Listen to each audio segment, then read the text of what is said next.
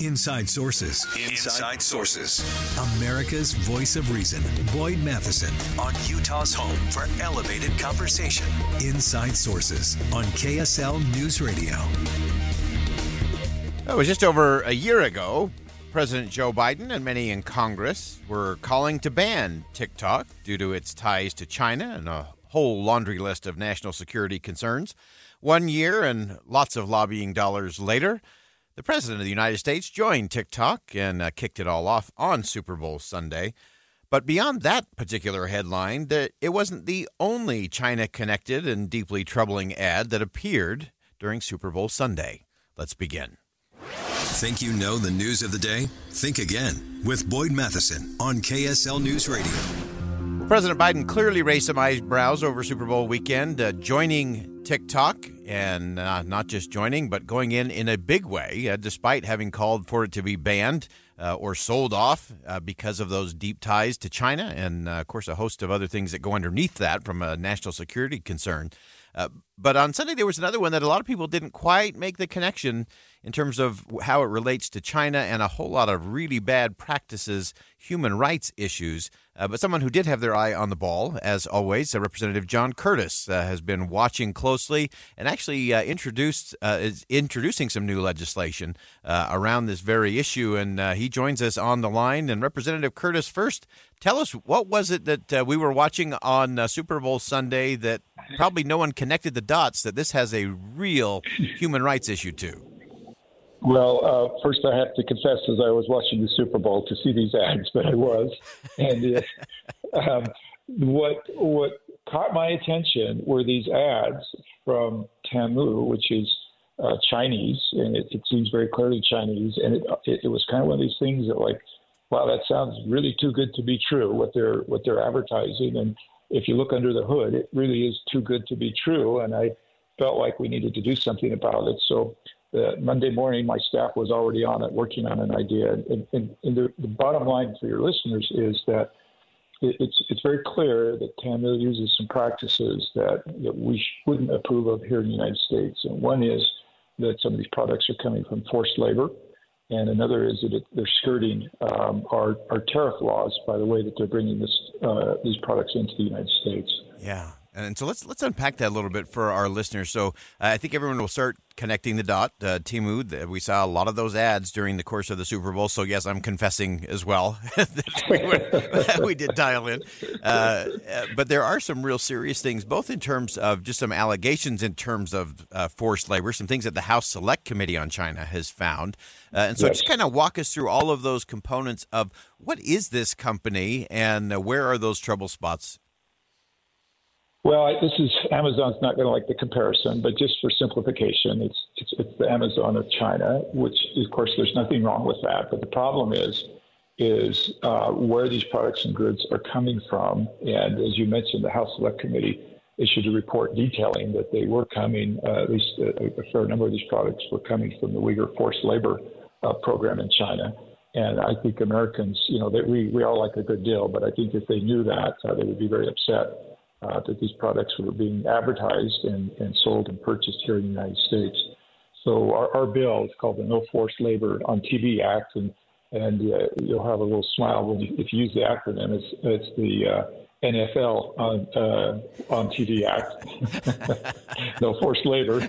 Um, sorry, NFL. Uh, but we're, what we're trying to do is make sure that, that with their advertising uh, forced labor products, that it's labeled as deceptive practice, mm. which would then allow the FTC to ban them from advertising on, on U.S. TV. Yeah, and I think that is that is so vital that we get to that portion of it. And uh, bonus points to your staff on the naming uh, structure there for the uh, No Forced Labor TV, TV, Act. I think that's a that's a good thing. But talk to us just a little bit. You've been uh, focused on the the Uyghur population in China. Oh. Uh, it is a a horrible plight. Uh, but give us, just for our listeners who aren't following this as closely, give us some sense of that yeah. and the fact that they're being forced to do this labor and then these things are being sold here in the United States it, will break your heart. And this is going on in, in our world in this day. I mean, these are things that, that you think went on you know, in ancient history, and it's not. The Uyghur, the Muslim population uh, in China, and uh, they forced them into labor camps, re-education camps, they forced sterilization. Um, both the Trump and the Biden State Departments have categorized it as genocide. I mean, it is that it is that level of seriousness, and it's right underneath uh, our eyes happening in China. And what a lot of Americans don't realize is that we're, we're subsidizing that when we buy these products and services uh, from that region. And um, it's, it's really unfortunate and, and, something that I'm just absolutely committed uh, to stop. As you know, there's a warrant out for my arrest in China because I've been pretty tough on them on, on these types of issues. So, but I, I, wear that as a badge of honor, and I'll yeah. just keep after them. On, on, uh, and, and, listen, that doesn't mean we don't love the Chinese people, but it's, it's the CCP that we've got a problem with uh, a dictatorship that is is, is really uh, out of control. Yeah, and I think that's so important for us to recognize that we have so many things that we are blessed with here in this country. Religious liberty being one of those, one of those first freedoms, those founding freedoms. And here you have this Muslim population, the Uyghurs in China, uh, genocide, forced labor sterilization. Uh, it is heartbreaking, and uh, you've been a, a great voice uh, for them uh, and for that movement, and, and one that we hope will continue as well. Uh, so, as you look at this particular portion of it with this Forced Labor Prevention Act, uh, give us kind of the process moving forward. What comes next, and what are we likely to see? Right. So we have actually dropped the bill. Um, I think I'll get a lot of support and help with this bill. This should be a good, you know, a, a bipartisan issue. Um, certainly, the awareness of just dropping the, the bill for Utahns and, and, for us in the United States to be careful with this uh, new app. Uh, it, it's the fastest growing app on, on, Apple's platform, millions of downloads. And uh, I, somebody told me they're doing about already doing about 75% of the business of a target. I mean, it's growing that fast here in the United States. And, uh, you know, we're, we're, we can not turn down a good deal. We all like a good deal. And so it's attracted a lot of people's attention but there are some serious uh, problems, and people should be very well aware if they're buying products there that, one of them is that they very likely could be buying something that was made with forced labor. Yeah, and uh, that is the thing for all of us to be aware of. It again, it's uh, Temu. It's T E M U. Uh, that's the app, and again, it was all over the Super Bowl. And uh, as Representative Curtis said, uh, they are growing very rapidly. And a lot of these uh, products that they're selling, and again, discount. we all love a good discount for sure uh, but they aren't going through that compliance uh, as it relates to forced labor. And that's where we as consumers have to really look at it and say, okay, is this deal really worth uh, the suffering uh, that people who are being forced uh, to produce these products? is it worth that? I think there's probably some real national security and privacy concerns going on as well with the, the basis yes. of that uh, to keep in mind as well. Representative John Curtis, this is great work. This is important conversation. Thanks for bringing it to us today. Yep. All right. Thank you. Again, that's uh, Representative John Curtis. This is a one of those crucial conversations. It sounds so good. It looked so cute. The music was just bouncing along and nodding along, and everybody went right along with it. But underneath the surface, this is why we do think again. Is you got to think again. Uh, it may be a great deal. It may give you a cheap product, but at what cost? And as we continue to let things happen, uh, whether that's the, the Uyghurs who are being forced uh, to do a lot of this labor, whether it's allowing China and the Chinese Communist Party to drive a lot of these things and collect a lot of your data, by the way, uh, we have to get to all of that. We got to think again about things that look nice on TV or on our screens, but might be hurting entire populations on the other end.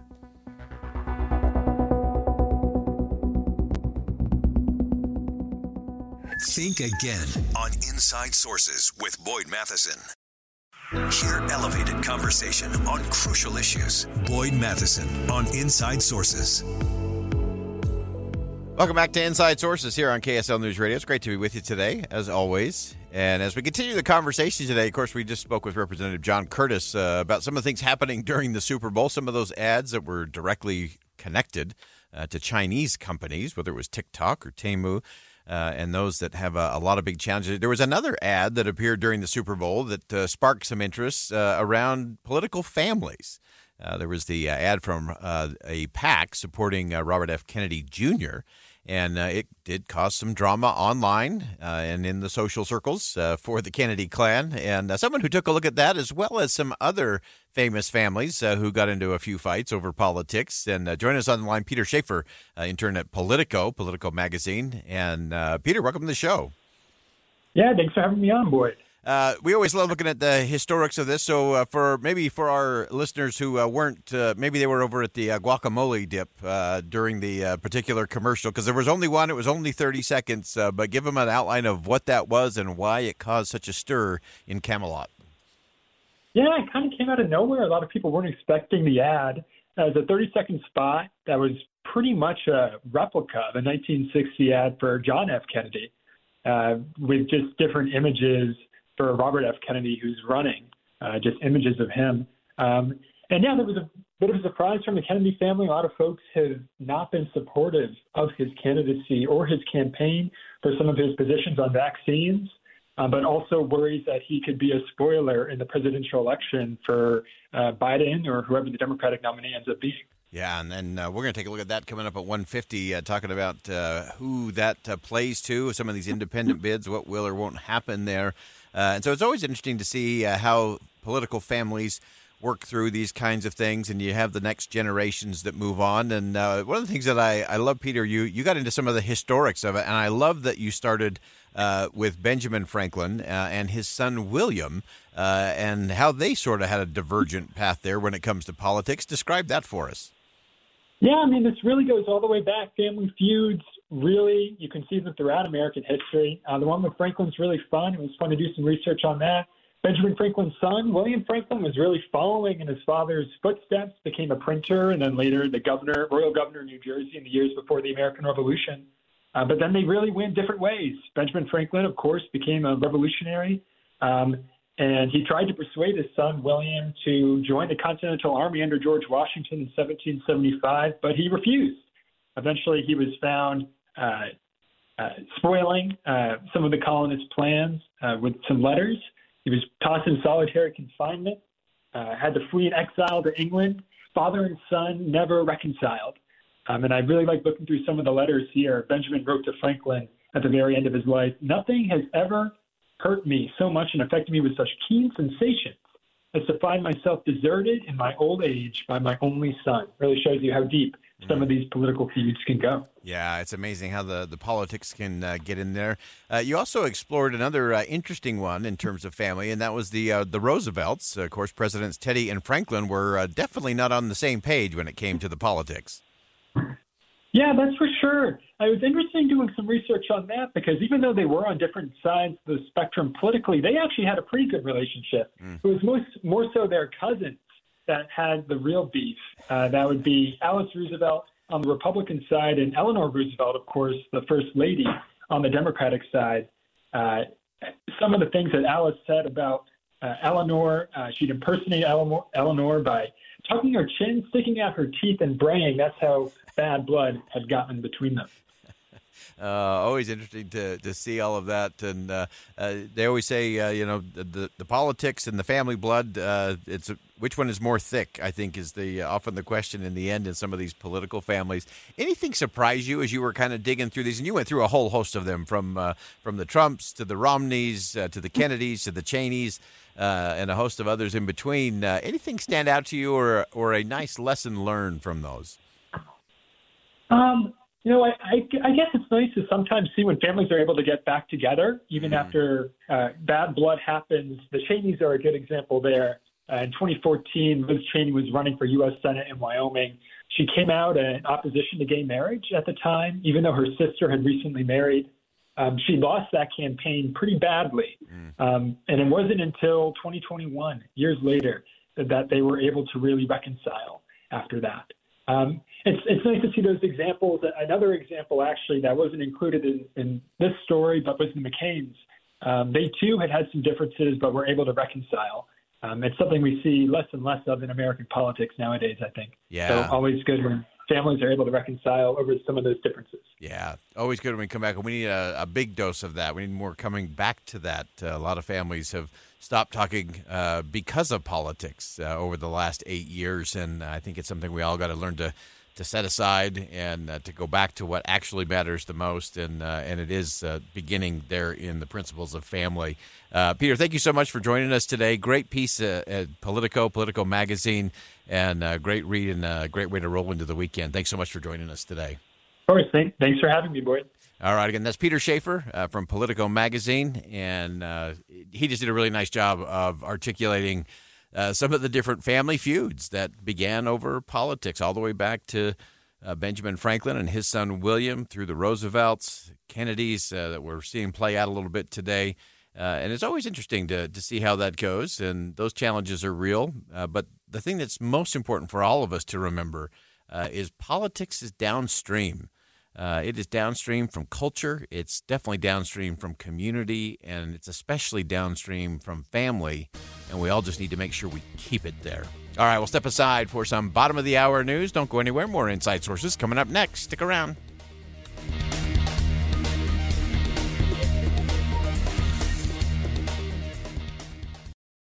Inside Sources. Inside Sources.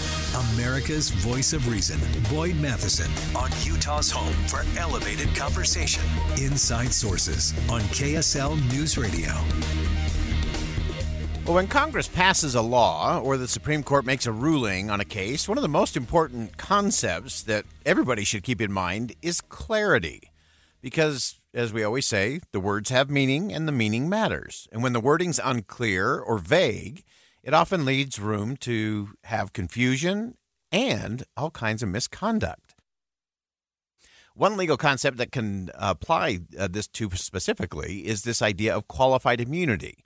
It's a term that we often hear uh, as it relates to police officers, but it can actually apply to a wide range of government officials. So we want to dig into this whole idea of qualified immunity. What is it? Where does it apply? How does it create confusion rather than clarity? And how does it hurt all of us? What needs to change? What do we need to know? Uh, we always turn to our friends at Reason, Reason.com. Jacob Sullum is senior editor at Reason, nationally syndicated columnist, award winning journalist. He's covered everything from drug policy, public health, gun control, civil liberties, and criminal justice uh, for more than three decades and has a great piece uh, at Reason.com. And uh, Jacob, welcome to the show. Thank you. Uh, let's start with this whole concept. I think most of us, we hear uh, that qualified immunity and it's usually relating to some police brutality case or something. Just kind of unpack that a little bit for our listeners as a baseline. Sure. Uh, well, there's a federal statute that allows people to sue state or local officials when they violate their constitutional rights. That statute does not say anything about qualified immunity, but the Supreme Court several decades ago decided to impose that limitation on lawsuits under that statute. And what the, that doctrine says is that a claim cannot proceed. In other words, you can't even sue anybody unless the conduct that you allege violated clearly established law. Mm. And and it's you spoke of clarity. It's not clear what that means. Um, in in many circuits, um, it is interpreted to mean that unless a government official has previously been found to have violated someone's constitutional rights uh, in a situation that's almost exactly like the one that prompted the new lawsuit, mm. uh, you can't you can't proceed with with the case. Uh, so that that creates a big barrier for people, including people who have legitimate complaints about how they were treated by police officers or, or other government officials. Um, so there's been a, a, renewed movement recently in recent years to uh, either get rid of qualified immunity entirely, which Congress could do or, or the Supreme Court could do, or at least to uh, modify it. Um, and in that debate, conservatives tend to be leery of the idea because they're, what they imagine is a scenario where police officers are just trying to do their jobs in good faith, and they will be accused, often frivolously, of using excessive force and the fear of that kind of litigation, according to conservatives, uh, is that uh, stops the cops from uh, doing their jobs the way they should. Yeah. They're afraid to get involved because uh, they worry about lawsuits. Uh, there, there, are lots of reasons to be skeptical of, of that idea. This is a, an idea that's been promoted by Donald Trump. Um, one is that qualified immunity, that it's, it's quite hard, in fact, to sue uh, police officers not even successfully. We're talking about mm. sue them at all to be able to even make the claim. And secondly, that even if uh, plaintiffs manage to overcome that obstacle, uh, routine, uh, police officers already are routinely indemnified against damages, meaning their employers pick up the tab. Uh, but the another aspect of that of that sort of conventional uh, conservative narrative is that these cases are mainly about police officers accused of brutality, accused of using excessive force. And the study that came out from the Institute of Justice last week uh, challenges that notion, and they, they analyzed thousands of cases uh, where people uh, appealed to uh, circuit courts uh, challenging rulings on qualified immunity. Um, and uh, they asked, you know, what what were the facts of these cases? What did they involve? And although police officers were the most common kinds of defendants, mm. about half of the cases involved other sorts of government officials. So not just police officers. And uh, the situation where a police officer is accused of using excessive force accounted for less than a quarter of these cases. Mm. So what, what are the other cases? The other cases often involve the source of government officials that conservatives tend to be skeptical of, to worry about. So, not just the cops whom they tend to reflexively back, but you're talking about mayors, city managers, school officials, state university officials, government employed social workers. Um, so, so you know, there's always been sort of this contradiction among conservatives where they tend to be skeptical of government power. They tend to be worried that that uh, government officials will misuse their power, except when it comes to the police. Uh, which, I have always that contradiction has always, has always troubled me because those are government employees too. And if you right. think the government is prone to abuse, there's no reason to think that police officers are are, are uniquely immune from from that uh, that danger. Right. Um, but but the you know the other aspect to this is that. Uh, the vast majority of the cases did not involve claims of excessive force, and a lot of them involved uh, First Amendment claims. And uh, some of those First Amendment claims, uh, some of those cases and did involve police officers, but we're talking about things like people who say something on social media, and because it irritates uh, either local police or other other local officials, they get arrested on trumped up charges, and so they mm. file a lawsuit. And in that situation, conservatives should be you know, should should be able to easily imagine that they could get in trouble for stuff they say online right. that irritates somebody, right? Something that's controversial. Uh, so they have reason to be concerned about that. You've got other cases involving, you know, universities that try to squelch uh, speech that that university officials disapprove of, right? Mm-hmm. So they mm-hmm. have may, may have may have speech codes. They may take disciplinary actions uh, against students or, or against faculty because they say politically incorrect things. You know, obviously that's a situation where conservatives would tend to be alarmed, um, uh, but that's the kind of situation where you can file a lawsuit under this right. federal statute. Yeah. Um, you know, you also have cases which you, you hear about from time to time involving uh, state-employed social workers who take away people's children for mm-hmm. reasons for you know for no good reason right. uh, because of an ima- imagined neglect or abuse that didn't really exist, and they may uh, parents may be separated from their children for months or longer. Um, and conservatives tend to, you know, rightly get indignant about that sort of thing. Yeah. But these are also cases where qualified immunity um, is a barrier to uh, not even to recovering damages, but to even even being able to make the claim. Just to get it right. Uh, yeah. Yeah. So, so uh, I, I, I, think it, it really complicates the story about qualified immunity, and we shouldn't just be thinking about uh, police officers who are accused of, of using excessive force, yeah. but all the other situations where police officers and and lots of other kinds of government officials um, violate people's constitutional rights. Yeah, uh, great perspective. This is one of those think again moments. Again, uh, we often hear that term, qualified immunity. We think uh, police police brutality. There's a host of other things. And across the political spectrum, there's things that everybody ought to think again about uh, when so many of these things lack that precision or clarity uh, that you point out in your piece. Great perspective. Uh, everyone should check that out. Jacob Sullum, senior editor at reasonreason.com. Jacob, thanks for joining us today. Sure. Thank you. All right, uh, we'll step aside for a quick break. Uh, we'll come back with Inside Sources, Inside Look at Presidential Politics coming up next.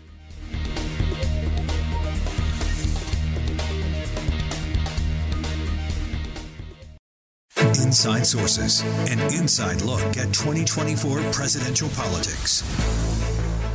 Welcome to our weekly segment here on Inside Sources, where we give you an in depth inside look at presidential politics ahead of the 2024 election coming first Tuesday of November. A lot of things uh, being shaken up, uh, even just within the last six hours. We've had a few little shakeups, uh, things that might impact what happens on the first Tuesday of November when it comes to presidential politics. Uh, first, a little bit of a shakeup uh, in the no labels movement, uh, shifted away from what they were anticipating, I think. you had Joe Manchin from West Virginia saying that he will not run for president as an independent or as part of the no labels ticket. Uh, they're still debating on that. We'll come back to that in a second. Uh, of course, the president gave some remarks uh, following the death of Russian political activist Alexei Navalny, and uh, we'll break that down in great detail coming up at the top of the hour at 2.05, so stick around for that conversation. Nikki Haley's been hard charging on the campaign trail, crisscrossing her home state of South Carolina, hoping to uh, close and narrow the distance between her and uh, former President Trump. And of course, as Dan Bammes just uh, broke the news for us, uh, that uh, the former president has been fined $354 million in a civil case in New York, also barred from uh, doing business in New York for the next three years. Also, his son. Don Jr. and Eric, each ordered to pay four million each. So, some very interesting things happening on all fronts when it comes to presidential politics. Uh, but I actually want to start with uh, Joe Manchin. Uh, of course, he's been rumored, he's been teasing and toying with the idea of a potential third party run, uh, most likely under the No Labels banner. In fact, we talked yesterday, uh, he's been doing this uh, listening tour.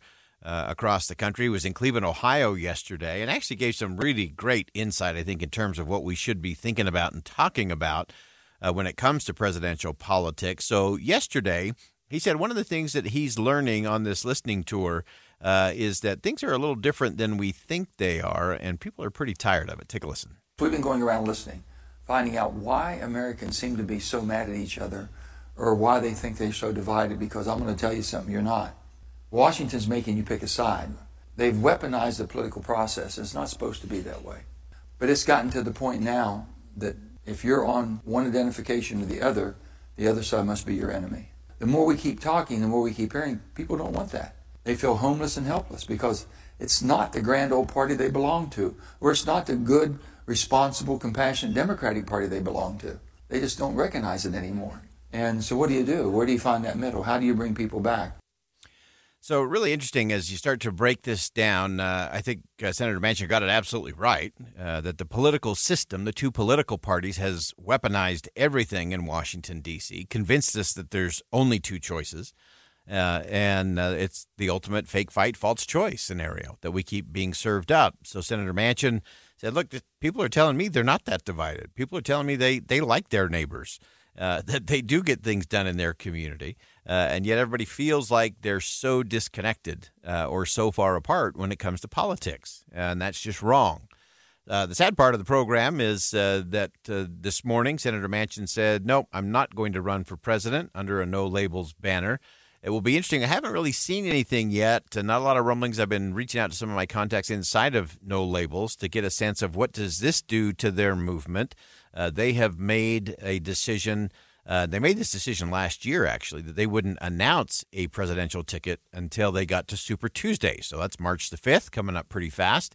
Uh, and now, with the absence of a Joe Manchin as a potential lead name on the ticket, uh, you've also had uh, Governor of Maryland uh, decided to run for the United States Senate instead of being part of a no label ticket. So it'll be interesting to see what their strategy is and how that turns uh, based on who you can actually put on the ticket because that uh, that will actually matter in the end. Now, uh, President Biden, uh, on his political side of things, uh, really a mixed bag this week, and a mixed bag just within the last couple of hours.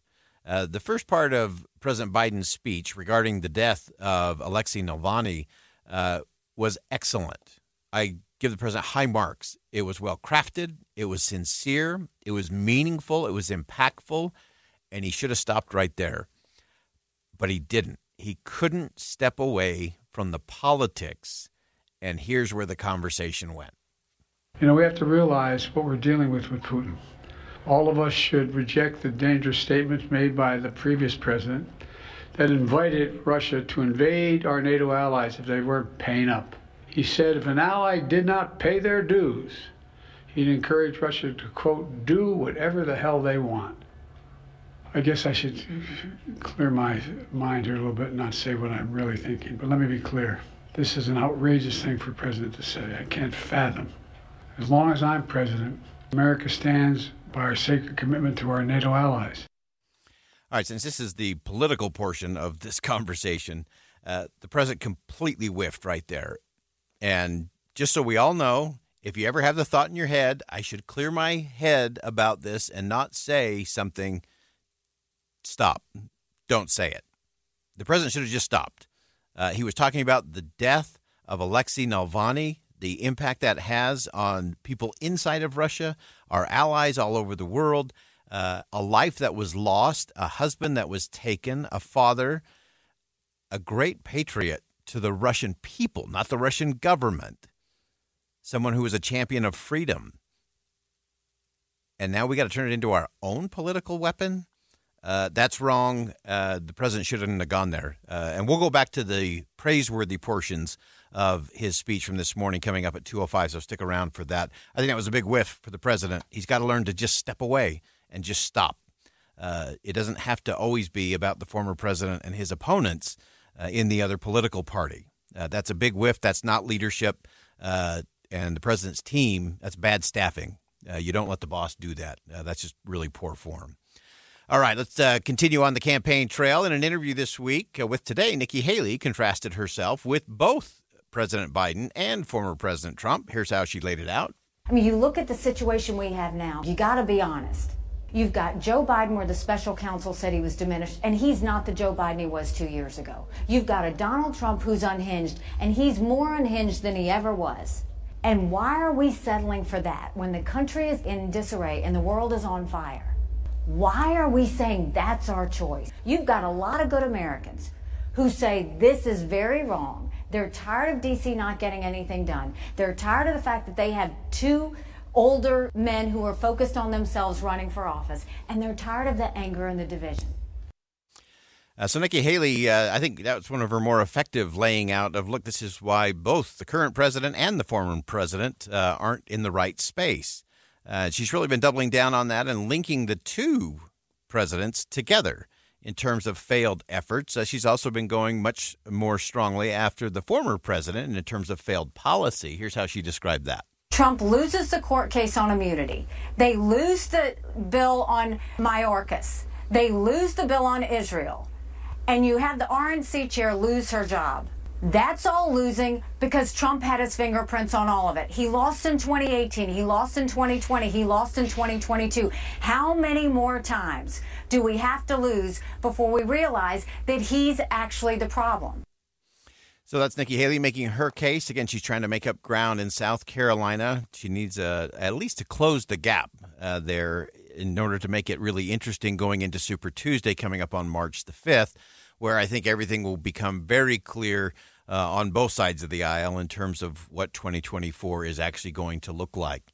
The one thing that I think we all have to make sure we step back on as we look at all the politics of this is those from the Democratic Party and those from the Republican Party just want this to be the same choice as always either or, good, evil. That's how they're going to break it down. And they'll say if Robert F. Kennedy Jr. is running, that's going to steal if anyone says they're stealing votes from Joe Biden, then that's bad, or that uh, Joe Manchin would steal votes from former President Trump, uh, there's no stealing of those votes. That's what a choice actually looks like. And it's up to all of us as voters, if we really want a choice, to actually make a choice. And if you choose one or the other, that's fine. But there should be a third choice as well. And we'll continue to have that conversation here on Inside Sources. That wraps it up for hour number one. We'll step aside for some top of the hour news. But don't go anywhere. We're going to do a deep dive into the life and legacy of Alexei Navalny and what he means to the world coming up next on Inside Sources. Stick around.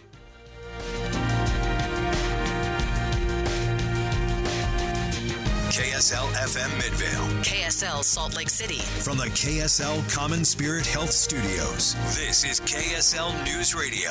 Utah's news, traffic, and weather station. Inside Sources. Inside Sources. America's voice of reason. Boyd Matheson on Utah's home for elevated conversation. Inside Sources on KSL News Radio. Well, today we heard the devastating news that Russian political activist and lawyer Alexei Navalny has died at the age of 47. 47 years of age. He was in a Russian prison serving a 29 year sentence. If you're unfamiliar with the name Alexei Navalny, he was uh, the most formidable opposition challenger that Vladimir Putin faced inside of Russia. Uh, he fought to expose the lies, the corruption, the violence, and abuse that runs deep and central to Vladimir Putin's regime. He survived an assassination attempt by Vladimir Putin in 2020 by poisoning, and then returned to Russia. Returned, imagine that, to carry on his work. I think his story deserves to be heard by everyone and deserves a much deeper dive. So let's begin. Think you know the news of the day? Think again with Boyd Matheson on KSL News Radio. Well, as we uh, took in the news this morning uh, that Navalny, Alexei Navalny, at the age of 47, uh, died in a Russian prison uh, overnight. Uh, to me, that's uh, one devastating news. it's not good uh, for the freedom uh, and liberty of those inside of Russia. Uh, clearly, uh, something that Vladimir Putin uh, has on his hands, uh, and that's been the reaction rea- around the world today. We'll dive into that just a, a little bit deeper as we go. I think we need to to explore and look at this extraordinary life. and why it mattered, and what the meaning is, and the lessons it has for us right here at home as well as around the world. And again, he was someone who uh, spoke out, uh, something that is frowned upon by the establishment inside of the Kremlin, uh, particularly Vladimir Putin. Uh, he fought for years to expose the, the lies, the corruption, the violence, the abuse uh, that is, again, just part and parcel to the Vladimir Putin regime. And faced all kinds of opposition. Uh, of course, he was poisoned at one point in 2020, later returned to Russia, kept going in the work, and repeatedly arrested, ultimately sentenced to 29 years uh, in some pretty hard places inside of Russia. Uh, and so I want to dig into it just a little bit so we can uh, kind of broaden your understanding of who he was and what he did and why it really matters. And I actually want to go back to an interview that uh, Alexei Navalny did uh, with CNN's Christiane Amanpour back in 2020. Uh, so this was after he had been poisoned, nearly lost his life. He had recovered and then announced that he was going back into Russia. Uh, he told Christiane Amanpour why he wanted to return to Russia after being poisoned by the leaders in the government. Well, well, I don't uh, think that I uh, can have a, such a privilege being safe in Russia, but uh, I have to go back because I don't want these, uh, you know, groups of killer exist in Russia. I don't want Putin uh, be ruling of Russia. I don't him being president. I don't want him being czar of Russia because well he's killing people. He's the reason why our the whole country is degrading. He's the reason why people are so poor. We have 25 million people living below the poverty line, and the whole degradation of system uh, uh, fortunately for me, including system of assassination of people, uh, he's the reason of that, and uh, I want to go back and try to change it. So it was Alexei Navalny uh, in 2020, giving his reasons why he would go back to Russia, even though he said, uh, "I know I won't be safe, but I have to go back. People are suffering." The corruption is so deep. Assassinations for anyone who speaks out against Vladimir Putin has to be exposed. Uh, in an amazing documentary called Naval- Navalny, uh, released in 2022, the filmmakers actually asked Alexei what his message was to the Russian people and what it would be if the government actually decided to kill him. Uh, his final message was succinct and important. My message for the uh, situation when I'm killed is very simple not give up. Don't give up. Don't give up. And I actually want to read you the extended uh, statement, a written statement from Navalny uh, that he gave should he be killed, a statement to the Russian people. Uh, and listen closely to this. I think this is instructive uh, and important for all of us. Alexei said, Listen, I've got something very obvious to tell you.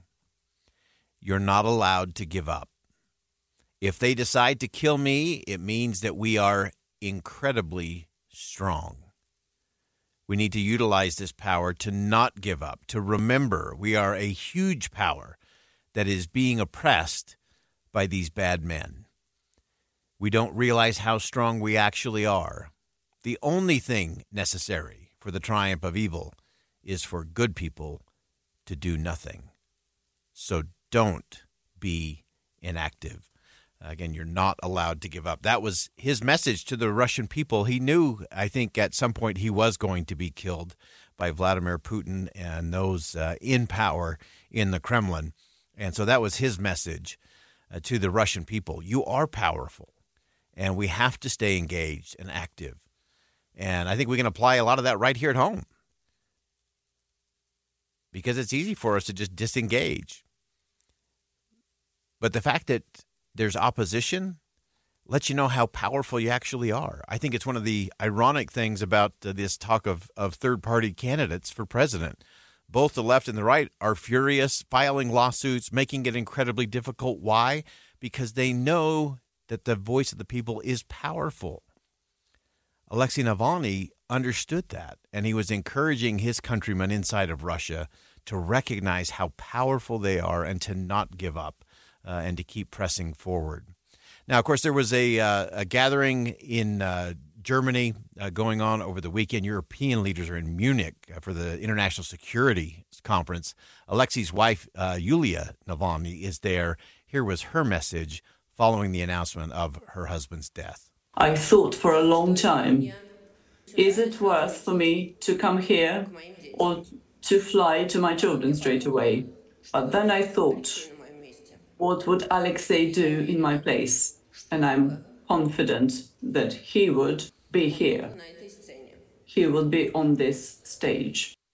Yulia Navalny uh, went on to call upon the world community to unite against Vladimir Putin and his oppressive regime. I would like to call upon the global community, everyone in this room, people around the world, so that we would unite together and overcome that evil, overcome the terrible regime that is currently in Russia. So that's the framing, uh, the passing, the death of Alexei Navalny uh, in a Russian prison at the age of 47. Again, a, a fierce freedom fighter, a formidable opposition leader against Vladimir Putin, uh, who uh, died in a Russian prison today. When we come back, we're going to stay with the conversation a little bit longer. I think the lessons are so important for us right here in our own community and country. We'll listen to some of the reaction from leaders around the world, including President Biden, President Zelensky of Ukraine, and others, as we dissected and looked at what is the real meaning of this and how do we all move forward and what does it mean to the future of freedom. Stick around, we'll be right back. Think again on Inside Sources with Boyd Matheson. Get deeper insights on the news from Inside Sources. Welcome back to Inside Sources here on KSL News Radio. It's great to be with you today, as it always is. I am Boyd Matheson, and as uh, we continue the conversation, we want to stay with the question as it relates to the death of Russian political activist Alexei Navalny. Uh, died this morning in a Russian prison. Again, he was uh, serving a almost 30 year uh, prison term uh, there inside of Russia because of his opposition to Vladimir Putin, because he stood up, because he ran against, because he tried to shine light on corruption uh, within government. And when you have that kind of scenario play out, all of us, all of us should take note. Uh, this is not just about a, a, journalist. This is not just about a politician. Uh, th- these are about the principles of freedom. And we need to really take a close look in terms of what this means and in terms of Vladimir Putin and his power. I don't think it's an accident uh, that uh, Navalny was uh, died at the hands of the Russian government. We don't know exactly how that all took place, but it is very clear, unequivocal uh, that Vladimir Putin is responsible for the death of Alexei Navalny. Uh, and interestingly, it's a, a month, just one month before Vladimir Putin will stand for election to a fifth term uh, as the leader of Russia. And as most uh, authoritarian regimes do, I predict uh, he will win with about 90 plus percent of the vote which we know is an impossibility in any country, regardless of what's going on. Uh, but that tends to be how dictators win elections. They they say it's ninety plus percent, uh, and then they go after the rest. Uh, but I want to go to some of the national and international reaction uh, to his passing. Uh, starting earlier this morning uh, with Vice President Kamala Harris, uh, was in Munich again with a lot of those European leaders. She gave her reaction to the news of Alexei's death. We've all just received reports that Alexei Navalny has died in Russia. My prayers are with his family, including his wife Yulia, who is with us today. And if confirmed, this would be a further sign of Putin's brutality. Whatever story they tell, let us be clear Russia is responsible. Clearly, Russia is responsible. This is part of Vladimir Putin's brutality, and, and there should be no equivocation on that, no hesitation on that. It's very clear. The interesting thing, uh, of course, uh, President Biden has said that uh, if anything were to happen to Alexei Navalny, that there would be dire and severe consequences. It will be very interesting to see what the president does as a response to this. Uh, Ukrainian President uh, Volodymyr Zelensky was also there in Munich for the security confer- conference. Uh, he said this upon hearing the news. We have just learned, as Mr. Chancellor has just said, that Alexei Navalny has died in a Russian prison.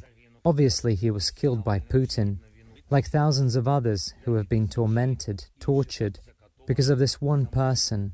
Putin doesn't care who dies as long as he retains his position. And that is why he must not keep anything. Putin must lose everything. He must not retain anything and must be held accountable for what he has done. Uh, Zelensky clearly laying out uh, the options and what happens as Putin continues to be in power. He does not care, uh, the Ukrainian leader said, about the death of anyone as long as he maintains control of power. Uh, and so clearly a rallying point there at the uh, conference there in Munich. President Biden, of course, gave remarks about Alexei Navalny during a press conference uh, earlier today before he headed to Ohio.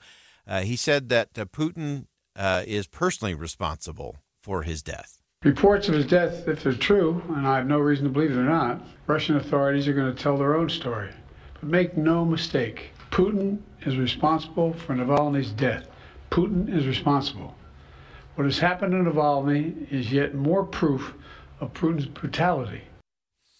That was an important part of the president's speech this morning, and I, as we were sitting there listening to it in the newsroom, uh, I was very pleased. The president was very strong, very clear, uh, very compassionate, very connected on all of this. The president went on to talk about the heroic actions of Alexei Navalny and his choosing to return to Russia after nearly being killed rather than live very comfortably in exile. Even in prison, he was a powerful voice for the truth. And he could have lived safely in exile after the assassination attempt on him in 2020, which nearly killed him, I might add. Instead, he returned to Russia, knowing he'd likely be imprisoned or even killed if he continued his work. But he did it anyway because he believed so deeply in his country, in Russia. Uh, the president, as I said, was very strong. I loved the first three quarters of the speech.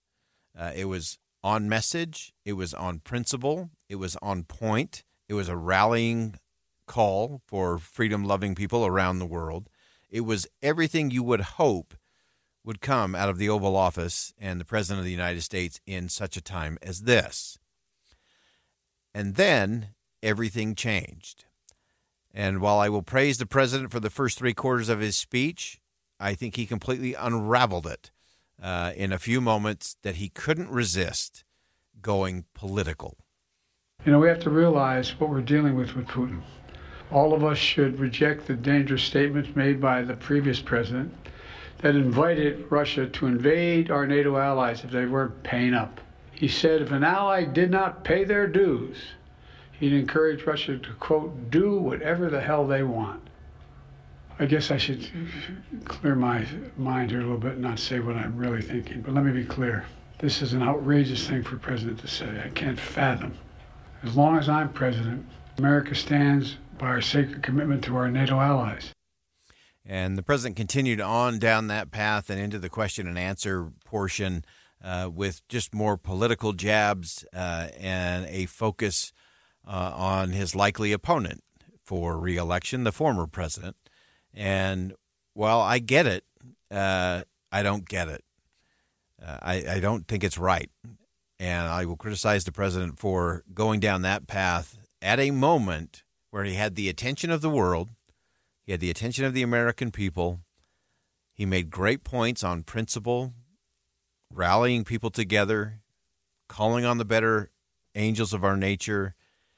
And then you could even hear it in his voice. You could hear it in the cadence as he was talking. He clearly went off teleprompter, he clearly went off script uh, because he couldn't resist trying to connect it all to try to score a political point.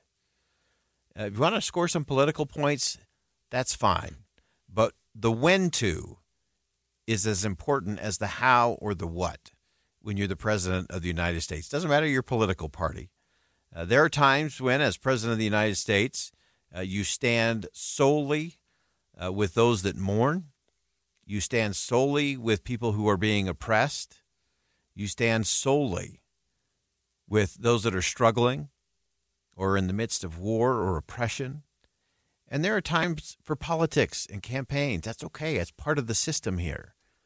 But the when to, the when to is every bit as important as the how or the what you say on the political side. And this was a really bad when to. The president even caught himself saying, Oh, I should stop and clear my mind. I should clear out what I really want to say. But then he said it anyway. And that's a good lesson for all of us. If you ever have that thought, I wonder if I should say this, don't. Just stop. Uh, it's a good indicator that you're about to say something that is either untimely, unseemly, or inappropriate. So just stop. Just because you can say something, just because you do have the microphone, doesn't mean you should say something. And focus on the right things. And I think that's where we kind of missed it with the president today. Uh, I think there were some important things that he did say at the beginning, at the outset of that, which I think was great. And uh, I think there were other things that he clearly missed. Uh, but the most important thing for all of us to think through as it relates to, to the death of Alexei Navalny is where does this go next? What does the rest of the world do with Vladimir Putin? There's already sanctions, there are already things happening because of what's going on in Ukraine. Does this rally people in a bigger way? Does this get the United States Congress to step up and appropriate funds? Uh, or is this more just uh, a quick scathing rebuke and then business as usual and the status quo prevails? Uh, I think this is a moment uh, in honor of Alexei Navalny where we should stand a little taller and be a little better and do a little more for the cause of freedom. All right, we'll step aside for some bottom of the hour news. More inside sources coming up next.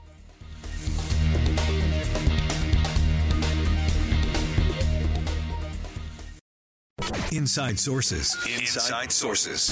America's voice of reason. Boyd Matheson on Utah's home for elevated conversation. Inside Sources on KSL News Radio. As we continue to look at the challenges of securing the border, dealing with immigration, we've also been talking about uh, what is happening in Ukraine, especially in light of Vladimir Putin's continued brutality, both inside of Russia and in Ukraine, and Congress's inability to get anything passed uh, that can actually help in those causes. Uh, we will note that uh, there is a new bipartisan bill uh, that has been introduced in the House of Representatives. It's a little bit scaled down from the bill that passed in the Senate late last week. Uh, this one has about 66 billion uh, in military aid and some alternative actions relating to the border. So you remember in the Senate they split it all out. It was uh, just funding for Ukraine, Israel, and Taiwan, uh, along with some humanitarian aid uh, and some government aid for Gaza and for Ukraine. So in this new House bill, the uh, portions of that were stripped out. Uh, some of the uh, Gaza funding was stripped out, and a portion of the Ukraine's uh, funding was stripped out. So the portion that was stripped out was just the pure economic and government support aid. Uh, that uh, so this would just be military hardware and munitions, and that seems to have a lot more support. So it'll be interesting to see what Speaker of the House Mike Johnson does with this. There are about seventy uh, representatives who signed on uh, to it. Of course, the magic number is 218, so there's still a long, long way to go. But it will be interesting to see what the conversation is around those. And many are lumping these all together border security and uh, aid for Ukraine and Israel in particular.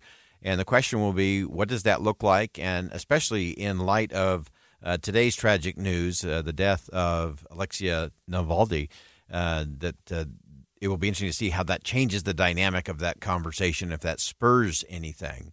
Uh, to me, the interesting thing as it relates to the border, I want to dig into this because there's some new research out today from RMG uh, talking about how we talk about border security and immigration and uh, some really interesting things. I think one of the things that is really important for us to point out and think again, we've been talking about immigration in this country since the beginning. Uh, and we often don't equate this. Normally, when we talk about things like the Declaration of Independence, uh, we talk about you know big, bold statements in terms of the ability to pursue life, liberty, and the pursuit of happiness, uh, that we're all created equal, and so on. But you have to remember that the Declaration of Independence was a list of grievances. That's the bulk of that document. Uh, grievances against the crown and the government in England. And while we often talk about, well, it was about taxes and it was about search and seizure and it was about uh, military being able to go in and take things over or someone being able to get a fair trial. Do you know what the first thing listed was? Immigration. That's a think again moment for you. That in the Declaration of Independence, one of the things the colonists were frustrated with was immigration. And they wanted more immigration. They wanted lots of immigration. But of course, uh, the British Empire controlled the seas and controlled the process by which people could come over. And so that was a grievance for the colonists. And so I think one of the things that we have to embrace as we have a different kind of conversation about immigration and border security is, again, get rid of the fake fight and false choice. To me, this is all about the power of an and conversation. That Americans, the vast majority of people in this country, see the United States as a nation of immigrants and a nation of laws. And that's who we are. We are a nation of immigrants and we are a nation of laws. And here's the interesting thing uh, there's probably about 15% of the population who say that all immigration is good, whether it's legal or illegal. These are kind of the open border, just let everybody come. It's only about 15%, might even be a little smaller than that. There's also about 14, 15% that say all immigration is bad, that we don't want anyone else coming in. We don't need you. We got enough people here already. Don't, don't come. But the vast majority, the vast majority, 64% of Americans have an and thought when it comes to immigration and border security. 64% of Americans say that legal immigration is good and illegal immigration is bad for the country. So, can we just start the conversation there? Vast majority of Americans. Illegal immigration is bad. Legal immigration is good and important for our future as a country. And so this leads to all kinds of conversations in terms of how we talk about this. And to me, one of the most stunning things is that most Americans uh, blame the government on this. And this goes all the way, you can go all the way back to the Bush administration, talking about changes uh, to immigration policy. And a lot of times over the years, we've seen promises and these big, massive, comprehensive bills coming out, thousands of pages long. And the interesting thing is that the American people just don't buy it. They don't think anybody they don't think anybody in Washington is actually serious about securing the border and fixing the immigration system. Nobody's buying into that. Why? Because politicians have shown us over and over and over that they are completely unserious about actually solving the problem. Because they always let the politics get in the way. Because they'd much rather have a wedge issue to win a political campaign on or raise some campaign cash off of that they don't actually want to deal with the issues. So it's interesting to me uh, when you look at uh, things at the border. Uh, this is again coming from RMG research. Uh, seventy percent of Americans, seventy, that's a big number, uh, favor imposing strict penalties on employers who hire illegal immigrants. 64% favor arresting and deporting uh, people who have entered the country illegally in the last year. So, not someone who's been in the country for a long time, not someone who's assimilated and been a great member of the community, uh, not the dreamers, uh, but people who have come in illegally just in the last year. So, very interesting. Uh, 62% uh, favor expanding the border wall. Interesting. Uh, and so, as you look at those numbers, you can see that those in Washington, D.C. are really out of step with the vast majority of the American people. And you can break it down by all kinds of different demographics. Uh, but the ultimate conversation is that we have to have a different conversation, not the political conversation, but the principle and the policy conversation when it comes to the border. And I think it's totally fair and totally reasonable for a lot of us to be angry or frustrated with the failure of government when it comes to border security and immigration. But we should never be angry about those who have accepted the invitation in. Presidents of both parties have created space for that to happen. Congress's abdication of their duty has been part of that process as well. And so we have to be ready to have a different kind of conversation. And it is where the American people are. We can solve this. Uh, we just have to rise up uh, and make sure that our politicians understand that this is where we, the people, actually are. We'll be right back.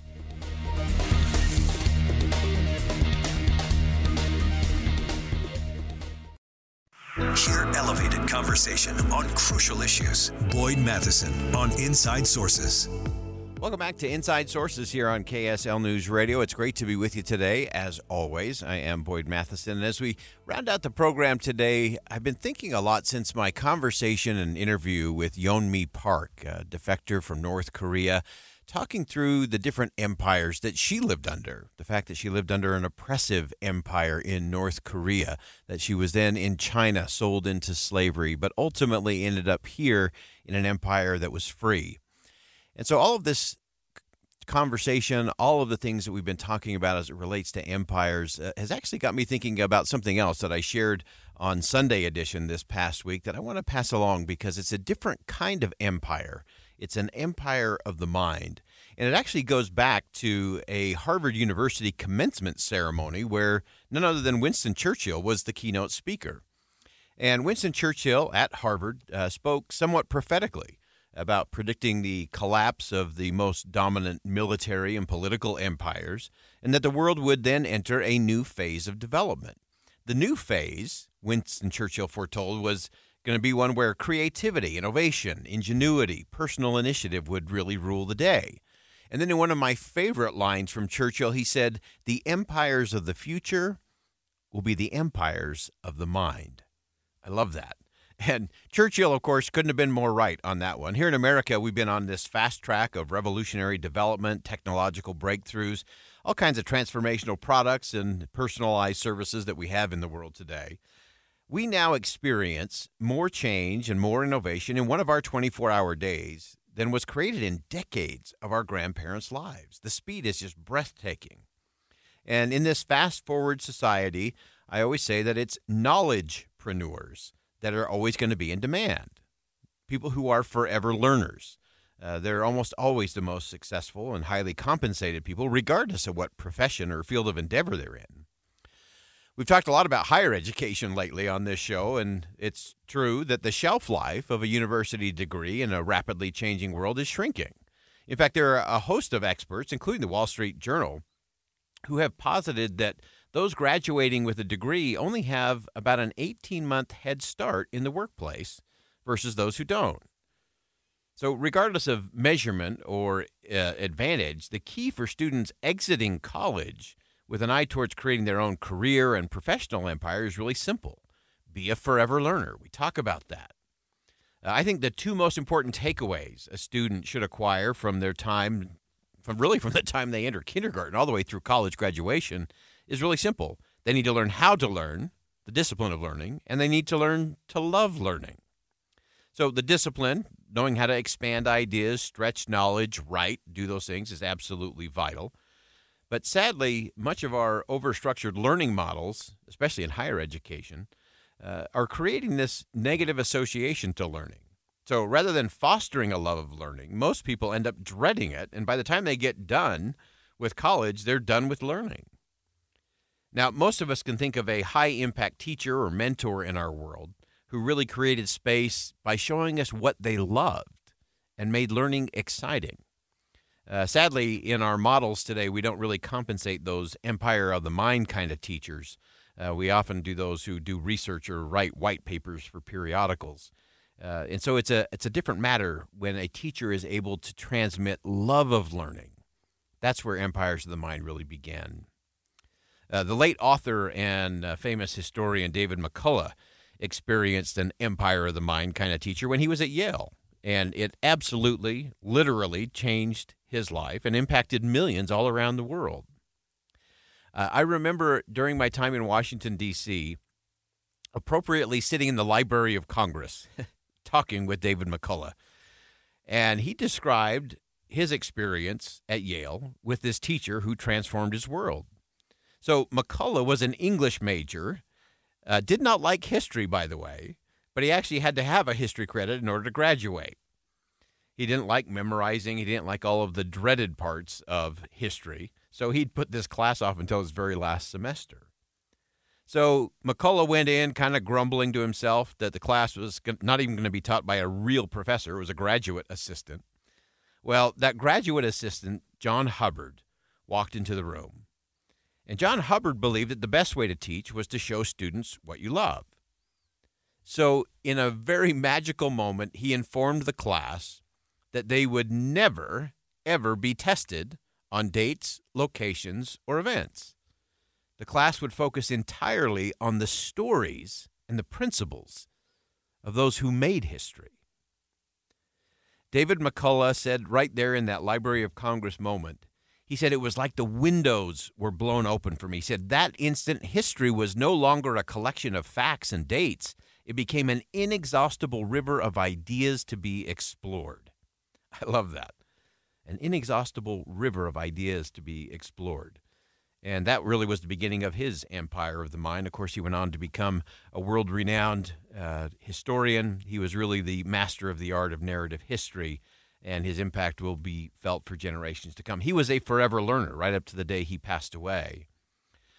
McCullough taught me that discovery most often comes not from finding something unknown or long hidden, but from seeing afresh what has been on the table all along.